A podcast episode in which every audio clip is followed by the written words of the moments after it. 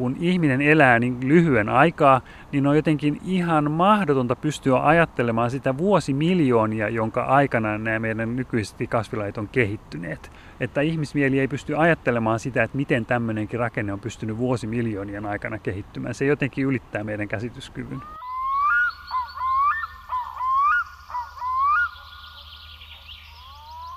Jolle ole lintu, lepakko tai joku lentävä hyönteinen, pitää kehittää erilaisia konsteja lentämiseen, kuten propellit, riippuliitimet, laskuvarjot, lennin kalvot tai siivet. Katapulttikin voi auttaa.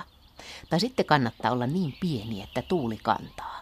Ja yksi hyvä konsti on aina takertua tiukasti kiinni johonkin sellaiseen, joka osaa lentää. Näitä kaikkia keinoja ja monia muita kasvit ovat oppineet vuosimiljoonia myötä hyödyntämään, kun siemenet pitää saada leviämään kauas emokasvista. Miljoonia vuosia tuulet ovat puhaltaneet maapallon pinnalla, vedet virranneet ja vuosien myötä yhä erilaisemmat eläimet ovat kehittyneet tänne maailmaan. Ja kasvit ovat oppineet taitavasti käyttämään näitä kaikkia siementeensä kuljettamiseen. Ja kasveja matkimalla ihmisetkin ovat itse asiassa keksineet kaikenlaista. Kerrotaan esimerkiksi, että 1800-luvun alussa eräs englantilainen insinööri George Cayley oli luontoretkellä, kun hän pysähtyi sitten katselemaan lenninsiivellisten siementen lentoa. No, hän huomasi, että lenninsiipien avulla ne voivat lentää satoja metrejä tuulessa ja laskeutuvat sitten reippaasti pyörien. Ja tämän havainnon perusteella hän kuulemma keksi potkurin. Ja vuonna 1951 eräs sveitsiläinen insinööri oli retkellä kotinsa lähellä kohoavilla kukkuloilla. Kotiin tultuaan hän huomasi, että hänen puseronsa ja sukkinsa oli takertunut takiaisia. Hän ryhtyi sitten katselemaan niitä tarkemmin ja huomasi, että takiaisten piikkien päässä oli pieni koukku, joka auttoi niitä takertumaan kaikenlaiseen karvaiseen. Ja tästä lähti liikkeelle nykypäivänä aika suosittu keksintö, tarrakiinnitys. Ja mitä näistä tarinoista opitaan? No ainakin se, että luontoretki kannattaa aina. Ja nyt alkavien syystuulien aikaan on juuri hyvä hetki lähteä ulos katselemaan, miten monilla hienoilla tavoilla kotipiha ja lähiluonnon kasvit ovat tämän levittäytymisen ongelman ratkaisseet. Aika lailla tuulee myös, kun me olemme biotieteen laitoksen professorin ja johtajan kasvifysiologi Kurt Fagersterin kanssa Helsingissä Viikissä kasvien siemenretkellä. No nyt ollaan varmaan parhaaseen aikaan liikenteessä, että suurin, suurin osa näistä kasveista, jotka tietysti kukkii tässä kesän kuluessa, niin siemenet valmistuu nyt, että nyt on hyvä hetki tarkastella niitä. Mutta tietysti on sitten kasveja, jotka esimerkiksi talven törröttäjiä, jotka levittää siemenessä vasta hangelle ja sitten ne leviää lumen sulamisvesiä mukana niin edespäin, niin, niin semmoisia voidaan tarkastella sitten talvellakin. Mutta taas sitten semmoisia, jotka keväällä kukkis ja on saman tien teki siemeniä, niin on aika vähän. Mutta onhan meillä tietysti sitten näitä lehtokasveja, niin kuin valkovuokko, joka kukkii hyvin aikaisin ja tekee siemenensä hirveän aikaisin ja kuihtuu sitten jo pois maan päältä, niin jo ennen kuin puihin tulee lehti, että semmoisiakin tietysti on. Ja sitten mä mietin esimerkiksi kävyt, niin eikö ne joskus keväällä aukeaa usein? Niin, juu, se riippuu, riippuu vähän kävystä, mutta, mutta usein aukeaa niin, että, että ne pääsee sitten tuulen mukana hyvin leviämään. Me seistään täällä Viikissä pellon laidalla. Tästä alkaa metsä kohta tämän gardenian takana ja lähdetään tutkimaan vähän, että mitä, mitä siemeniä täältä löytyy ja minkälaisia systeemejä, joilla kasvit levittäytyy. Mä seuraan sua. Tämä on ihan mielenkiintoinen paikka ja tässä on hyvä tarkastella siemeniä, kun meillä on tässä puita esimerkiksi nuo lehmukset, joilla on tuommoiset pienet siivekkeet, joiden avulla nuo siemenet lentää pitkällekin puusta. Ja sitten tässä on vaahteroita ja niilläkin on ne siivekkeet, jotka pistää siemenen pyörimään hurjaa vauhtia ja sillä tavalla se niin kuin, vähän niin kuin helikopteri lentää usein pitkiäkin matkoja ennen kuin sitten päätyy maahan, missä se pääsee itämään sitten ensi kevään. Niin okei, tässä on ensimmäisenä siis lehmus. Mikä kaikki tuosta irtoaa sitten, kun se siemen lähtee? Toihan irtoaa ihan kokonaan. Siis tossahan on, on itse asiassa pieniä hedelmiä, joiden sisällä on paljon siemeniä. Mutta siinä on yksi iso lenninsiipi, jonka avulla se sitten pystyy kulkemaan tuulessa aika pitkällekin. Nyt lehmusikävä kyllä on sen verran eteläinen tulokas täällä, että se harvana kesänä ehtii tehdä kypsää siementä. Ja nyt tämä, tämä kesä, kun on ollut aika viileä ja kukkiminenkin oli tosi myöhässä, niin mä uskon, että lehmus ei tänä vuonna kyllä ehdi tehdä kypsää siementä. Niin noi ei ole ollenkaan vielä lähelläkään kypsää. Ei ole, ei ole. Ne on ihan vihreitä vielä, että toi kota menee kyllä sitten ruskeaksi ja sitten loppujen lopuksi avautuu, mutta siihen kestää nyt kyllä vielä pitkä aika. No mitä niille sitten käy, jos ei ne kerkeä ajoissa? Sitten se on kaikki ollut ihan turhaa vai? No sitten se on ollut kaikki turhaa tuon pu- puun kannalta. No tuossa vieressä on sitten tuommoinen jalopähkinä, joka tekee noita valtavan isoja hedelmiä. Ja nehän ei tosta kauhean pitkälle putoa, että ne suurin piirtein putoaa tuohon puun alle, mutta niillä onkin taas sitten ihan toinen mekanismi. Kun niillä on isoja siemeniä, jossa on paljonkin syötävää esimerkiksi oraville, niin nehän kuljettaa niitä siemeniä sitten pitkiä matkoja. Ja niinpä täälläkin niin noita jalopähkinän taimia löytyy, löytyy sieltä täältä kukkapenkeistä. Ja siellä on oravat käyneet piilottamassa talvevaralle niitä pähkinöitä ja ne itää sitten siellä kauniisti seuraavana keväänä. Niin, että siitä voi tietää, että tässä on joku kuljetellut ja joku jemmailu. niin, nämä isot siemenet ne itsekseen kulje kovin pitkälle, että ne putoaa suurin piirtein suoraan alas tuolta puusta. Ja nyt me seistään vaahteran alla ja sulla on siinä kädessä vaahteran siemeniä. Mulla on tässä muutama siemen ja näähän on aina kahden siemenen yhdistelminä. Ja jos mä otan tästä nyt sitten yhden siemenen irti ja päästän sen lentoon, niin No tämä se... matka oli niin lyhyt, että se ei kauheasti ehtinyt, mutta, mutta se rupeaa pyörimään hurjasti ympäriinsä ja sillä tavalla se laskeutuu paljon hitaammin kuin tämmöinen ihan pelkkä siemen. Ja niinpä se silloin tuulen mukana pystyy sitten liitelemään pitkiäkin matkoja. Nämä on, nämä on vielä raakoja, että nämä nyt, nyt, mutta tässä näkyy hyvin, että tuossa on toi tuommoinen keskisauma ja nämä kaksi siementä on siitäkin toisiinsa. Sitten kun ne alkaa kypsyä, niin nämä irtoaa toisistaan, että nämä tulee yksittäisinä siemeninä alas. Onko se tehnyt noista neniä joskus? Olen, juu pienenä. Täälläkin on yksi siemen sisällä ja tästä voi nyt tehdä nenän. Tämä on itse asiassa hyvä nenä tämmöinen vahteran äh, siemen, koska tässä on maitiaisnestettä. Me nähdään, että sieltä tulee tuommoista pientä valkoista nestettä, joka toimii hyvin liimana. Ja niinpä tämä liimautuu nenän päähän ihan hyvin kiinni. se ei ole ehkä sen siemenen leviämisen kannalta se tärkeä seikka, mutta, mutta se on varmaan tärkeä seikka siinä, että kun sillä on maitiasnestettä, niin nämä maitiasnestet on usein myrkyllisiä. Ja sillä tavalla äh, se yrittää myrkyttää sen mahdollisen syöjän niin, että tämä siemen leviäisi hyvin, mutta ei tulisi sitten syödyksi. No tässä on jo pari erilaista strategiaa esitelty, eli tämä tuuli ja sitten tota eläimet, joiden avulla siemenet voi levitä. Mitä muita tapoja on? No hyönteiset tietysti levittää usein, sen, sen lisäksi tietysti pölyttääkin kukat, mutta, mutta pystyy myös levittämään siemeniä. Ja semmoisia erikoisuuksia tietysti on kuin muurahaisten levittämät siemenet.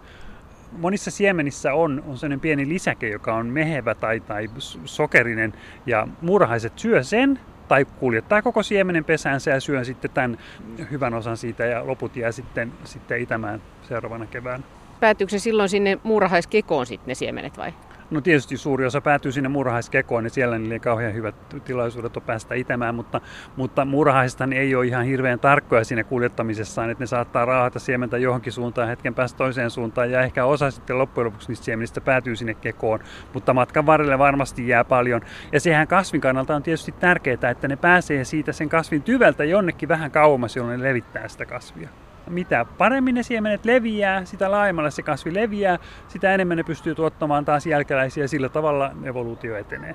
Ja monilla puilla on vielä semmoisia mekanismeja, että niiden lehdistä erittyy fenolisia yhdisteitä, jotka estää tai haittaa niiden omien siementen itämistä. Et silläkin tavalla ne estää sitä, että siinä ihan puun alla ne omat siemenet ei idea, koska siitä ei ole kauheasti hyötyä sille koko kasvitaksonille. Onko jotain semmoista havaittavissa, että esimerkiksi että kun puu on korkea, niin puilla olisi useammin tämmöisiä lenninsiipiä? Että siitä olisi enemmän niin kuin hyötyä, kun ne siemenet pääsee lähteä ylhäältä? Tietysti jos, jos sinänsä se, että on puu, niin on suhteellisen korkea, mm. silloin siemenet pääsee leviämään. Et ehkä ei silloin sitten enää kauheasti merkitystä, että onko se 5 metriä korkeampi vai matalampi. Joo, ei, sitä mä tarkoitin just, että, että onko niin, että puilla on usea, useammin tämmöisiä siemenillä tällaisia lenninsiipiä, että kun ne on niin kuin korkeampia kuin jotkut ruohovartiset kasvit.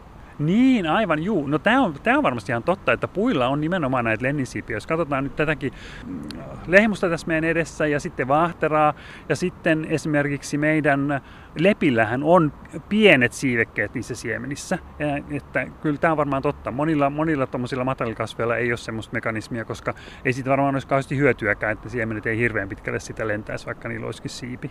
Niillä on sitten muita mekanismeja. No, Mitä muuta on näiden lisäksi? Me nyt ollaan tässä Gardenian pihassa ja tässä on tuommoinen iso perenapenkki, jossa on paljon, paljon erinäköisiä perenoita. Osa vielä kukkii, mutta osa on jo siemenellä. Ja tuossa heti ensimmäisenä on verikurjenpolvi. Ja kurjenpolvi yleensäkin on aika mielenkiintoiset siemenet. Niissähän on usein semmoinen pitkä perä, Joo. Joillakin se on ihan suora, mutta joillakin se on semmoinen korkkiruuvi. Ja niistä on havaittu, että ne korkkiruuvilliset, niin se korkkiruuvi kiertyy sen mukaan, mikä, mikä on ilmankosteus. Eli nyt se, se, ensinnäkin se perä siinä auttaa sen, että se tarttuu vaikka ainakin hyönteisen turkkiin. Se voi kulkeutua pitkälle. Sitten kun se joutuu maahan, joka on kostea, niin se korkkiruuvi alkaa kiertyä ja se työntää sen siemenen sinne maahan. Et siinä on tämmöinen ovella mekanismi, jolla se siemen saadaan hyvään paikkaan ja pääsee itämään. Tässä, tässä nyt esimerkiksi on just tämä verikurjan polven siemen. Tässä, tässä on nyt hedelmä, ja tämä ei ole nyt ihan vielä kypsä, mutta kun tämä tästä kypsyy, niin täältä tulee, tulee semmoinen siemen, jossa on pitkä, pitkä perä. Joo, tämä ei nyt ole ihan kypsä vielä, että tässä ei sitä nyt näy. Mutta semmoinen monilla, monilla, monilla tämän geraniaakkeheimon kasveilla on. Miten sieltä voi se perä tulla, joka sinne maahan menee? Mikä siinä kasvissa sitä niin kuin säätelee? Mi- mi- mistä se niin kuin tajuaa, että se on nyt maassa ja nyt sitten pitää lähteä kaivautumaan? se tulee sitten kosteudesta. Jos maa, maaperä on kosteeta, niin kosteus vaikuttaa siihen perään niin, että se kiertyy rullalle.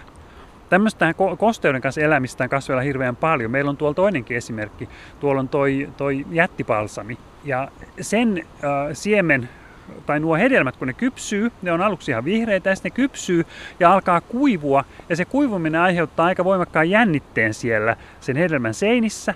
Ja sitten kun on, on tiettyyn, asteeseen kuivunut, niin se seinä pettää ja sitten tulee semmoiset semmoset, taas semmoiset spiraalit, jotka heittää ne siemenet kauas. Nehän menee useita, useita metrejä uh, tuosta emokasvista. Mutta se, se aika ei ole ihan vielä vai onko? O, varmasti on. Jos mennään Okei, no lähemmäs, mennään. niin saadaan siemeniä niskaamme. Mennään katsomaan. Siis ikään kuin katapultti. Ikään kuin katap, kyllä, katapulttisysteemi. Tässä ohi mennessä on paljon, paljon muitakin lajeja. Tossakin on toi, toi tulikukka, joka Joo. tekee ihan valtavan määrän pienen pieniä siemeniä. Se on kuin pölyä. Ja se, se pystyy tietysti osittain lentämään tuulen mukana, tarttuu hyönteisiin, tarttuu eläinten turkkiin ja sillä tavalla pääsee leviämään. Sitten oli tää, tosiaan tämä tarttuminen, että jotkut siemenet tahallisesti, no näin, voiko näin kasveista sanoa, mutta ta- tarttuu Evolu- eläimiin. Mä sanoisin, että evoluution kuluessa niille on kehittynyt jotain rakenteita, jotka tarttuu eläinten karvoihin. Kuten, mitä semmoisia on Suomessa? No takiaiset ja rusokit on tämmöisiä. Takiaisillahan on karvoja, joka se, jopa, jopa semmoisiakin karvoja, jos on väkänen päässä, jolloin ne tarttuu hyvin tehokkaasti kiinni. Sen huomaa jokainen, joka tuolla luonnossa, luonnossa kävelee, että housunpuntit on yhtäkkiä täynnä näitä takiaisia hedelmistöjä. Samaten rusokit, niillä yksittäisissä siemenissä on semmoiset jäykät piikit, joiden avulla ne tarttuu hyvinkin tehokkaasti kiinni kankaisiin ja miksei siis samalla eläimen turkkiinkin. Vieressä on just tommonen iso takiainen ja nyt kun ollaan jo tämmöisessä syksyisessä maisemassa, niin ne on jo kehittäneet hyvinkin nuo siemenet tonne noiden hedelmistöjen sisään ja no hedelmän seinät on täynnä karvoja, että niiden, niiden avulla ne kyllä takertuu hyvinkin tiukasti kiinni niin ihmisen vaatteisiin kuin eläinten turkkiinkin. Olikohan tällä lajilla muuten niin, että silloin väkäset niissä, niissä karvoissa? Oliko näistä nämä suoria? Ei kun nämä on suoria. Joo. Ei kun näissä on väkäset. Väkänen on aina hyvä lisä. Väkänen on hyvä lisä. Tää tarttuu jopa mun, siis tää tarttuu mun sormeenkin kiinni. Vaikka ei sormessa nyt ole kauheasti mitään pintaa, mihin toinen karvo voisi vois takertua, niin nämä on sen verran teräviä, niissä on toi koukku päässä, niin ne tarttuu kyllä kiinni hyvin tehokkaasti.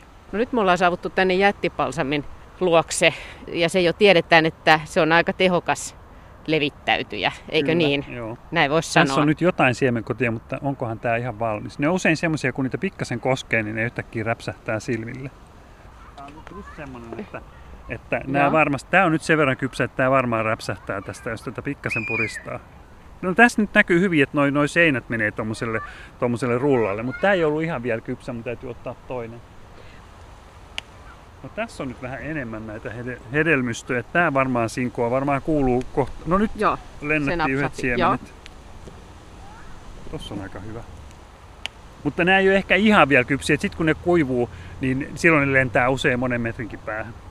Onks, siis jättipalsami on aikamoinen riesa myös monessa paikassa, näistä ainakin pidetään, niin johtuuko se tästä, onko tämä nyt niin hyvä tehokas levittäytymistapa vai onko sillä sitten muitakin? Tämä on hyvä levittäytymistapa. Tietysti tämä, jättipalsami kasvaa tämmöisillä kosteilla paikoilla, missä se on hirveän hyvä kilpailija. Niin se auttaa sen, sen leviämisen. Sitten siitä tulee suht korkea, että vaikka siellä nyt muita, niin kuin tässäkin näitä ohdakkeita seassa, niin se yltää hyvin niiden ylitse ja sillä tavalla pystyy sitten saamaan enemmän valoa, kasvaa rehevästi ja heittää taas siemenensä jonkun matkan päähän, niin leviää ihan hurjasti. Ja me tässäkin näkyy, että sitä on levinnyt tätä pellon pienoilta niin kymmeniä metrejä. Ja tämähän on tosiaan haitallinen laji, jota pyritään estämään sen leviämistä, että tämäkin pitäisi tästä tuhota. No entäs sitten, mitäs muita esimerkkejä nyt siis ainakin, kun tästä vähän ilmat kylmenee, niin se on semmoinen, minkä monet, monet suomalaiset joka syksy sitten havaitsee, kun pihlajanmarjat kypsyy ja sitten tulee nämä marjansyöjät paikalle, tilhet ja rastaat. Niin juu, monet kasvithan tekee hyvinkin meheväseinäisiä hedelmiä, joita sitten, sitten linnut syö ja, ja syö ne siemenet. Ja usein ne siemenet on niin kovakuorisia, että ne menee hyvin sen linnun ruoansulatuselimiston läpi ja leviää sitten linnun mukana hyvinkin pitkälle. Että se on erittäin tehokas leviämistapa. Ja niinpä me nähdäänkin tuolla, että, että siis suomalaisetkin kasvit aika monet tekee meheväseinäisiä hedelmiä, joita sitten linnut syö ja, ja kuljettaa ympäriinsä. Niin, eikö se voi usein nähdä, että, tai nähdään ne silloin tällöin, että pihlaja saattaa kasvaa hyvinkin hassu, hassussa paikassa, jolla voi päätellä, että joku lintu on sen sinne kuljettanut vatsassaan. Kyllä, joo, joo. Ja pihlajan taimiahan itää joka puolella. Niitä, niitä, linnut levittää niitä niin, niin tasaisesti, että kun vaan sattuu otollinen paikka, niin sinne syntyy heti taimi. No mutta siis sen kasvin kannalta, niin toisaalta se haluaa, että se siemen leviää ja että siinä tulisi se kakka vielä. Mahdollisesti siinä on niin kuin hyvää kasvualustaa, jos kulkee sen ruoansulatuselimistön läpi, mutta eikö se ole toisaalta haitallista, jos se itse se siemen hajoaa? No siinä se on tietysti haitallista, jos se, jos se lintu syö sen siemenen, mutta nimenomaan nämä siemenet, jotka leviää lintujen kautta, niin niissä on niin kovat siemenkuoret, että se linnun ruoansulatuselimistö ei niitä hajota. Ja monille näistä pienistä siemenistä on itse asiassa ihan tarpeellista, että ne käy sen linnun ruoansulatuselimistön läpi. Nimittäin monissa siemenissä on, tai siemenkuorissa on yhdisteitä, jotka estää sen siemenen itämistä. Ja tämänkin voi tietysti kuvitella taas evoluution kautta, että semmoiset siemenet, jotka itää kauhean nopeasti, niin ne saattaa ehkä jo itää siellä linnun ruoansulatuselimmistössä, tai sitten ne saattaa itää siinä kasvin juurella jo kauhean nopeasti, sen sijaan sellaiset siemenet, jotka saa tämän lintujen ruoansulatuselimistökäsittelyn, käsittelyn, niin niistä poistuu nämä haitalliset yhdisteet ja ne itää vasta sitten, kun ne siellä linnun kakassa on jossain maassa. Eikö Suomessa olisi aika järkevää se, että ei lähde heti itämään, jos useimmiten nämä marjat kuitenkin kypsyy tässä loppukesällä ja syksyalussa, jolloin edes on talvi? Joo, monet siemenet on, on sellaisia, että ne ei idä heti, vaikka olosuhteet olisikin suotuisat. Ja sen takia sanotaan, että maassa onkin siemenpankki. Sinne on kertynyt aika suuri määrä siemeniä, jotka ei vielä idä, ja siemenethän on aika tehokkaita siinä, että ne tarkastelee sitä ympäristöänsä, ja jos ei olosuhteet ole ihan suotuisat, niin ne ei lähdekään heti itämään. Mutta, mutta tämä mekanismi ei, ei ole aina ihan samanlainen kaikissa siemenissä. Me tiedetään esimerkiksi, että yksi semmoinen kasvi, minkä kanssa mäkin olen ollut tekemisissä, kuin kurjen miekka tekee kauniita pieniä ruskeita siemeniä, jotka leviää veden pinnalla pitkällekin, niin niistä ensimmäisenä vuonna itää joku tietty pieni prosentti. Seuraavana vuonna taas pieni prosentti, seuraavana vuonna taas vielä viiden vuoden päästäkin ne, niistä samoista siemenistä osa saattaa itää. Eli tällä tavallakin evoluution kuluessa sen, sen kasvin perimä on muuttunut niin, että, että osa näistä siemenistä ei idä heti, ja sillä tavalla säilyt, säilytetään sen, sen kasvin mahdollisuudet selvitä hirveän hyvin. Vaikka olisi useita vuosia, että on huonot olosuhteet, siemenet saattaa itää, mutta ne ei pääsekään kasvamaan esimerkiksi kuivuuden takia tai jonkun muun seurauksena. Ah, mutta oletettavasti sitten sen viiden vuoden kuluessa, kun siitä siemenerästä vielä joku itää, niin onkin sitten jo paremmat olosuhteet ja se kasvi selviytyy. Että hyvin hienoja mekanismeja. Ja tosiaan maaperässä saattaa olla tätä siemenpankkia ne siemenet saattaa säilyä siellä vuosikymmeniä. Mutta sitten siementen koossa on myöskin valtava ero. Siis kuinka pieniä voi pienimmät olla ja kuinka isoja suuremmat? Pienimmät siemenet on ihan semmoista pölyä, että siellä on, siellä on todella pieni alkio. Ja sitten suurimmat siemenethän on, on ihan valtavia. Uh, no nyt suomalaisista kasveista, niin ehkä ehkä nyt nuo erilaiset pähkinät, mitä meillä täälläkin puutarhassa on, niin on ehkä suurimpia, mutta jos mennään sitten niin kuin tropiikkiin, niin siellähän on valtavan suuria palmujen siemeniä, jotka saattaa olla, olla monen kilon painoisia isoja, isoja siemeniä, että hyvin suuria eroja niissä on. Mutta siis suurista, suurilla kasveilla ei välttämättä ole suuria siemeniä ja pienillä pieniä. Ei, ei. Pienessä siemenessä voi olla vaikka jonkun valtavan ison puun alku. Kyllä, niinhän meilläkin esimerkiksi koivun siemen on aika pieni ja siitä tulee valtava iso puu. Ja samaten niin kuin raamatun sinapin siemen, niin sekin siemen on hyvin pieni ja siitä tulee iso puu. Ja sen, sitten taas joku palmun siemen, joka on monen kilon painoinen, niin siitä kasvaa yksi puu, joka nyt on semmoinen tavallisen palmun näkö, kokoinen. Mutta tämäkin on taas sitä, sitä lisääntymistrategiaa. Monet semmoiset kasvit, jotka tekee pieniä siemeniä, ne tekee niitä valtavan määrän jolloin ne pistää siihen lisääntymisensä ihan yhtä paljon kuin joku toinen kasvi, joka tekee yhden tai kaksi isoa siementä. Että se, se strategia on vaan toinen. Toinen tekee valtavan määrän siemeniä, jotka toivottavasti leviää mahdollisimman laajalle, ja ehkä, ehkä yksi promille niistä sitten loppujen lopuksi itää ja kasvaa suku, sukukypsäksi. Taas sitten sellainen kasvi, joka, joka tekee muutaman ison siemenen, niin, niin on siinä uskossa, että niistä, niistä muutamasta kuitenkin joku sitten selviää hengissä. Ja kun sille on annettu paljon vararavintoa, niin se on todennäköistä, että se selviää hengissä. Nyt tässä on meidän edessä muuten maitohorsmia, jotka on kans... Tuulilevintäisiä. Niillä on toi, toi siemen, siemenistö on tuommoisen valkoisen karvan peitossa, mitä se nyt sitten onkaan. Se ei oikein karvaa, se on sellaista nöyhtää pikemminkin, mutta leviää hyvin tuulen mukana ja siellähän on hirveän pieni siemen. Mut, mutta maitohorsma leviää sen avulla kyllä hyvinkin, mutta maitohorsmahan tekee myös valtavan suuren juurakon, että äh, monesti kun yksi siemen pääsee itämään, niin siitä kasvaa se taimi ja sitten se leviääkin sen maavaran avulla että sen ei tarvitse, tarvitse tehdä siemeniä. Mutta noin siemenet tietysti tuulen mukana leviää hyvinkin laajalle, että niitä pikkutaimia itää nyt sitten siellä sun täällä. Näissä siemeniä. Mä luulen, että nämä vielä Nyt, nyt kun puhutaan näistä ihan matalista kasveista, niin tässä on nyt esimerkiksi sitten piharatamoa, joka viihtyy tälleen hyvinkin, hyvinkin matalalla ja sulla on sen siemeniä siinä kädessä. Tässä nyt on yksi tämmöinen hedelmistö, mutta nämä ei ole kyllä vielä kypsiä. Mutta kun nämä tästä kypsyn, ne tulee vähän tahmeiksi ja mä voin hyvin kuvitella, että nämä tarttuu kengän pohjiin tai, tai tota, no, jäniksen käpäliin. Ja tästähän sanotaan, että Pohjois-Amerikan intiaanit piti tätä valkoisen miehen jalanjälkenä, kun tämä nimittäin levisi Pohjois-Amerikkaan valkoisen miehen mukana. Ja siitä tämä ratamo sai sitten sen nimen valkoisen miehen jalanjälki. Kurt Fagerstedt, sä äsken sanoit, että puhuttiin jost, jostakin, sä mainitsit, että veden mukana levittäytyy, siis vesikin levittää siemeniä. Vesikin levittää siemeniä, esimerkiksi just meidän lepät. Nehän pudottaa siemenensä, ne lepän pienet kävyt, tai kävyksiä niitä kutsutaan, mutta ne ei ole oikeita käpyjä, niin ne aukeaa kevät-talvella lumihangille ja monesti voidaankin nähdä niitä pieniä mustia tai tummaruskeita siemeniä, suuret määrät keväthangilla ja sitten kun keväthanki sulaa, niin ne pääsee sitten veden mukana leviämään.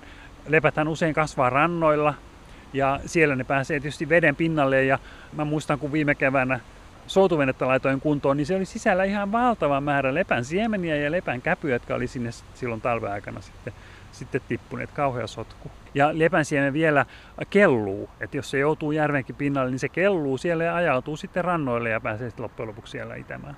Ja saaristossahan on tuttut esimerkiksi nämä monet ruusulajit, vaikkapa tämä pahamaineinenkin kurtturuusu, joka leviää siellä ilmeisen tehokkaasti vettä pitkin. Joo, ja kurtturuusun siemenet on, on kevyitä, että ne kelluu vedessä ja sillä tavalla kulkeutuu sitten rannoille vähän joka puolelle. Tiedetäänkö sitä evolutiivisesti, että missä järjestyksessä on kehittynyt nämä erilaiset siementen leviämismekanismit? Voiko semmoista tietää? Kyllä sitä voi tietää ja, ja tietysti jos ajatellaan nyt, nyt ihan ensimmäisiä äh, siemenkasveja maalla, niin ne on varmaan olleet suhteellisen yksinkertaisia. Että siellä ei ole ollut sitten mitään ihmeellisiä mekanismia tämän, tämän leviämisen aikaansaamiseksi. Että ne on varmasti kehittyneet sitten, kun maakasvit on levittäytyneet ensinnäkin laajemmalle, syntynyt paljon eri, eri heimoja, niin siinä yhteydessä sitten alkaneet kehittyä myös nämä eri me- mekanismit. Niin ja sitten tietenkin varmaan sitä mukaan, kun ilmaantunut esimerkiksi näitä eläinlajeja, niin sitten nämä systeemit on kehittynyt vuorovaikutuksessa näiden eri eläinryhmien kanssa. Kyllä, joo. Ja samalla, samalla tavalla kuin esimerkiksi kukkien pölyttämisessä, niin monestihan on, on, kukat on riippuvaisia juuri jostain tietystä hyönteislaista tai tietystä kolibrilaista tai tietystä lepakkolaista, jotta ne, ne saadaan pölyttymään. Ihan samalla tavalla siementen levittäytymisessäkin varmaan ollaan riippuvaisia jostain tietystä lajeista. Onko näissä siementen levittäytymistavoissa sun mielestä jotain sellaista, mitä sä erityisesti ihmettelet? Mitkä on sun mielestä hyvin erikoisia systeemejä? No yksi asia, mitä mä oon monesti miettinyt, niin on aika jännät nämä erinäköiset meheväseinäiset hedelmät. Et siinä, siinä evoluutio on kyllä, ja ihan jo, jo pelkästään se kehitys yksilön sisälläkin, niin aika hienosti järjestetty, että, että esimerkiksi vaikka äh, pihlaajamarjat niin on vihreitä, ne ei erotu sieltä lehdistöstä ja silloin ne siemenet onkin raakoita, niin ei olisi kauhean hyvä, että niitä kuka rupeaa syömään. Ja vasta sitten, kun siemenet on, on täysin kehittyneet, niin sen jälkeen se marja muuttuu punaiseksi ja houkuttelee sitten lintuja. Että se, se on hyvin hienovaraista tämä, tämä kehityskulku, jotta asiat sujuisi oikeassa järjestyksessä. Mutta eikö sun mielestä ole ihmeellistä, että näin monella tavalla hieno systeemi, niin kuin vaikka just nämä siemenet, jotka kaivautuu maahan tai, tai tota, jotka lentää katapultin avulla tai, tai propelleina, niin eikö se ole jotenkin ihmeellistä, että kasveilla on, on tällaiset systeemit? No, no on se tietysti ihmeellistä, kun näin tarkastellaan sitä lopputulosta, mutta mä usein tätä meidänkin opiskelijoille selittänyt, että kun ihminen elää niin lyhyen aikaa, niin on jotenkin ihan mahdotonta pystyä ajattelemaan sitä vuosimiljoonia, jonka aikana nämä meidän nykyiset kasvilait on kehittyneet. Et ne, ne askeleet siinä kehityskulussa sen yhden yksilön elämän aikana on niin kauhean pieniä, että ihmismieli ei pysty ajattelemaan sitä, että miten tämmöinenkin rakenne on pystynyt vuosimiljoonien aikana kehittymään. Se jotenkin ylittää meidän käsityskyvyn. Niin ja me helposti ajatellaan kasveja, vaikka nyt tätä koivua tässä meidän edessä, niin ajatellaan niitä jotenkin kauhean passiivisina, lähes kivikuntaan kuuluvina, ja eikä niin kuin tajuta sitä, että mitä kaikkea siinä tapahtuu, miten monin tavoin ne aistii ympäristöään ja miten monella tavalla ne voi vaikuttaa siihen, että niiden suku jatkaa elämää eteenpäin. Näin on. Kasvit on niin, niin erilaisia kuin, kuin ihminen, että usein vaikea kuvitella, että miten, miten tuommoinen paikallaan hyököttävä koivu pystyy ensinnäkin toimimaan niin monimutkaisesti kuin se toimii ja aistimaan ympäristöön, tietämään, että mikä vuoden aika on kyseessä, kuinka saadaan tarpeeksi vettä, kuinka estetään haihtuminen, kuinka saadaan tarpeeksi valoa, kun valo on kasveille niin, niin elintärkeä tekijä, niin kaikki tämmöiset seikat on semmoisia, mitä, mitä ihmisen on vaikea ajatella.